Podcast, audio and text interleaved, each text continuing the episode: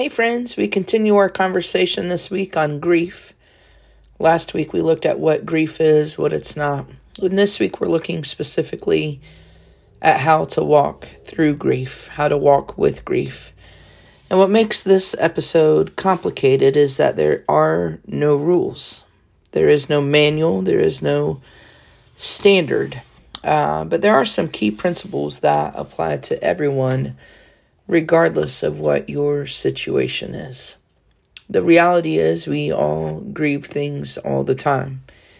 And we often think that grief is associated with losing a loved one. But grief is so much more than that.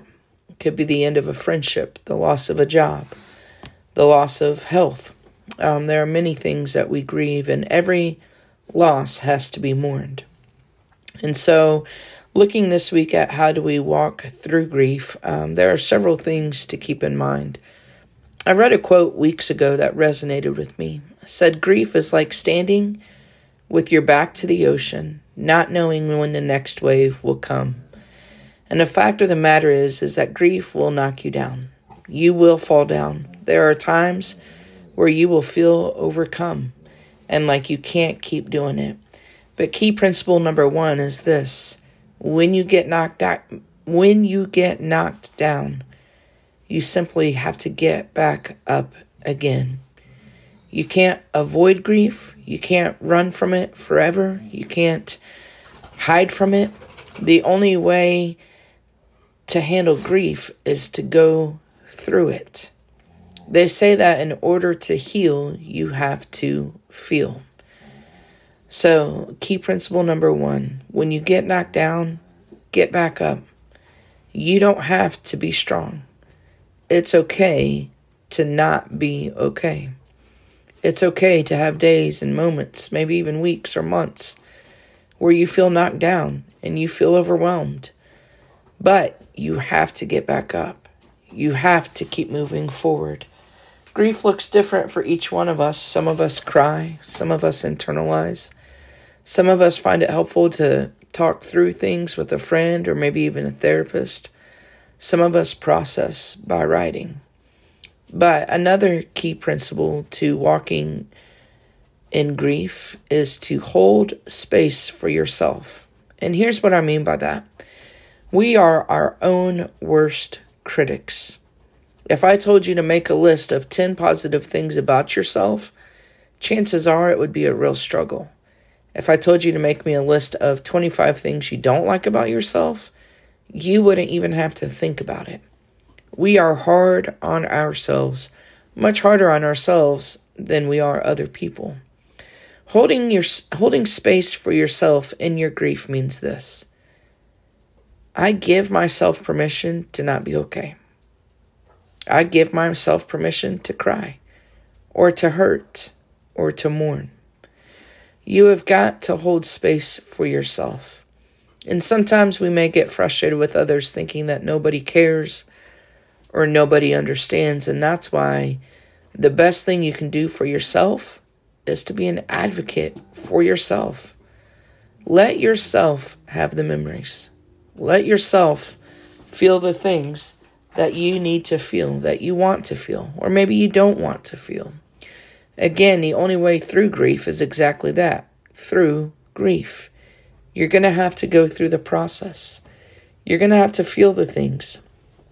And, and sometimes in my grief journey, I like to sit and consider precious memories. And then there are times when I can't.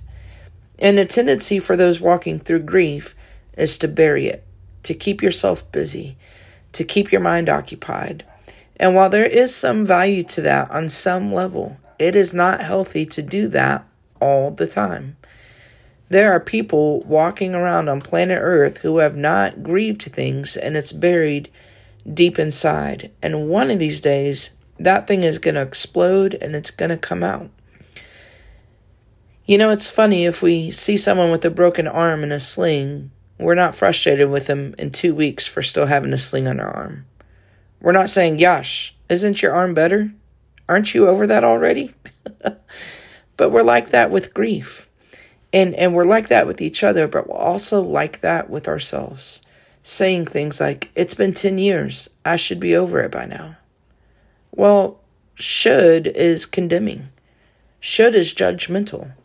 Again, there is no manual or standard set for walking through your grief. And because we are all made up in different ways and hardwired in, in unique ways, it looks different for each one of us. So, again, walking through grief. Number one, when you get knocked down, get back up. Number two, hold space for yourself. And the third thing I think is the most important don't do it alone.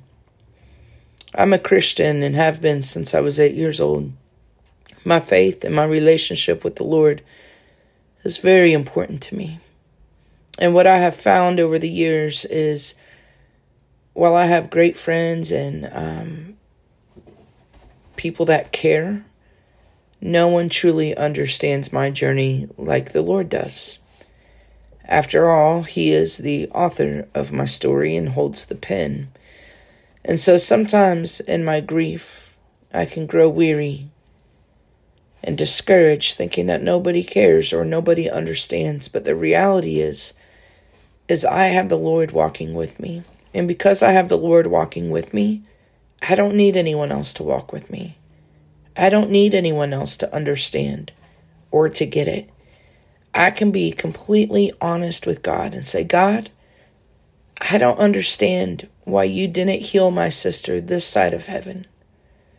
I don't understand why we couldn't have more time together to build more special memories and to laugh together. But even though I don't understand God, I know that you are God and you are good and you are faithful and you are sovereign in all things. So I will still praise you. I will still trust you. And when you kind of when you have that kind of relationship with the Lord, it really really helps when you're in seasons of grieving. Maybe you don't have a walk with the Lord. Maybe you don't have a relationship with God. Then you have got to find someone that you can walk this journey out with. And I would I would beg you to please consider asking Jesus into your heart. It was the best decision I've ever made in my entire life and the truth of the matter is, if it weren't for Jesus, I don't know where I would be today. Because even though I've had the Lord, even though He has been a faithful friend, one who sticks closer than a brother, even though He knows me and sees me and gets me and loves me, there have been some low, low points in my journey. I remember seasons of just crying. I didn't have the words to pray. I didn't know what to say. But my tears were a prayer to God. The scripture says that God captures our every tear in a bottle because they're precious to Him.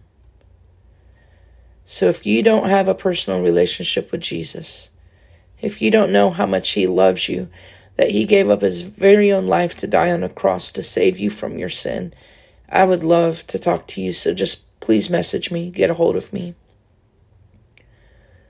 But grief is a hard, hard thing, and you can't do it alone. You know, in the wild, when a lion is out hunting, you know which animal they go for, right? They go for the one by itself, the injured one, the weak one, the one that's away from the pack or the herd. Grief is hard enough. When you do it alone, you become an easy, easy target for the enemy. There will be tears. That's part of what makes heaven so great. It says that one day those who have trusted in the Lord Jesus Christ will spend eternity in heaven where there will be no more sorrow, no more tears, no more death, no more pain. Could you imagine such a beautiful space? But while we're here on this side of heaven, temporarily passing through on our way home to heaven, there will be loss. There will be brokenness. There will be death. There will be tears. There will be uncured diseases. There will, will be funerals. But we are not as those who grieve without hope, for we know the end of the story. Do I miss my brother Peter? I do. I would give anything to hear his deep voice one more time. Do I miss my sister Andrea? I do. I do. I listen to her voicemail on my phone almost daily. But I am not without hope. My hope is in Jesus Christ alone, and my hope is in His Word in the end of the story that one day I too, by God's grace, will be at home in heaven. And I will stand face to face with Jesus and hopefully hear him say, Well done, Tara. Well done. Welcome home. You cannot do this grief thing alone. Allow yourself to feel whatever it is you feel. Be honest with yourself. Our emotions are a gift to us from God. Someone once said that our emotions are like check engine lights in our car. They're signals to pay attention because something isn't quite right.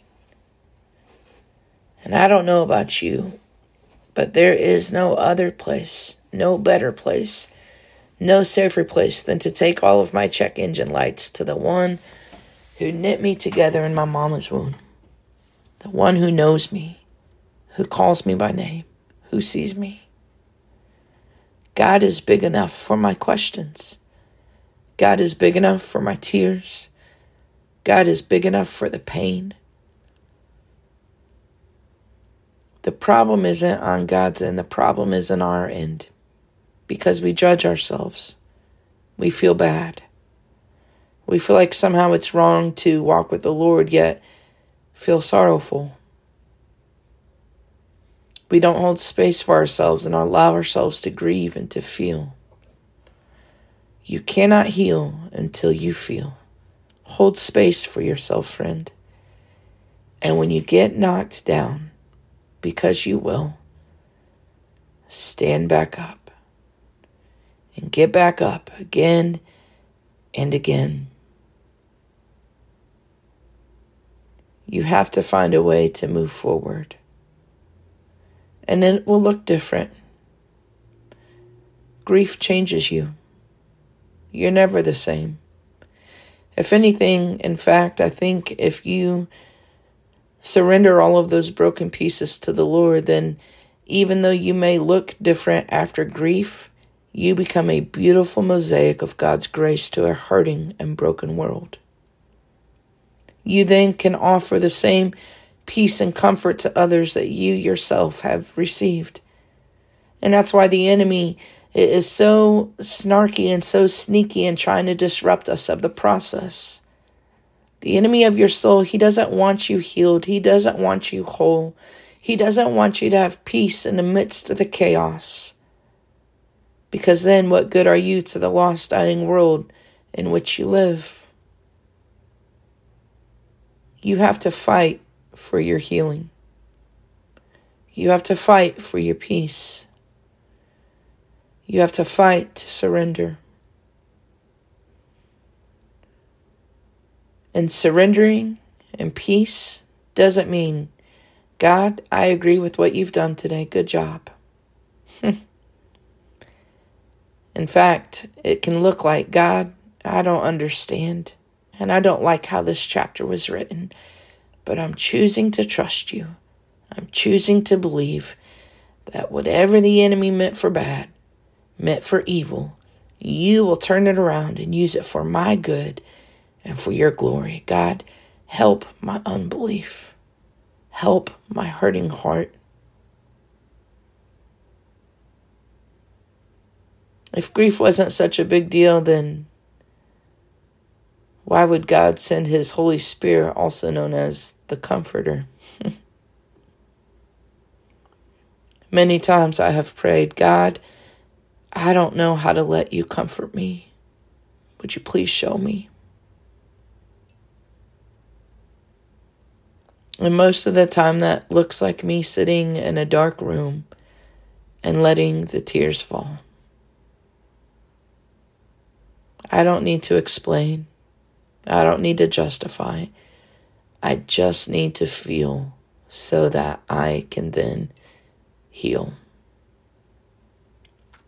Friend, you are not alone in your grief journey. The very God who made you, the very God who breathes the stars into the nighttime sky and calls each one by name. He sees you.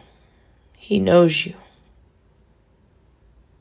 He knows that chapters that have been full of pain and loss and brokenness. And I don't know how he does it. But he has promised us that for those who love him and are called according to his purpose, that he will work all things together for the good of us. We don't serve a God who doesn't understand. We serve a God who not only understands but cares so deeply. Lean into him. And maybe you've grown distant in your walk with the Lord. Reconnect today. Just be honest. Say, God, I, I don't know where you're at and I don't know where I am, but I need you. Would you come to me? Reveal yourself to me, God. Get into your word. Put on some worship music. Shift the atmosphere. Get on your knees and, and humble yourself and cry out to God. And He will meet you in that place. And friend, if somehow you're listening to this podcast and you don't have a personal relationship with Jesus Christ, I want you to know that He gave up His life for you. Your sin separated you from a holy God, and Jesus laid down His very life to build a bridge between you and God the Father so that your sins could be forgiven and your heart of stone could be replaced with a heart of flesh. And the Bible says that if we believe in our hearts and confess with our mouths that Jesus Christ is Lord and repent of our sin and turn away from it, that we will be saved. Cry out to Jesus. That is your only hope. God, I lift up my friends tonight who are listening to this all around the world. God, you are a God of peace, that perfect shalom peace. You're a God of clarity and not confusion. And God, there are some listening to this who have nothing left but tears.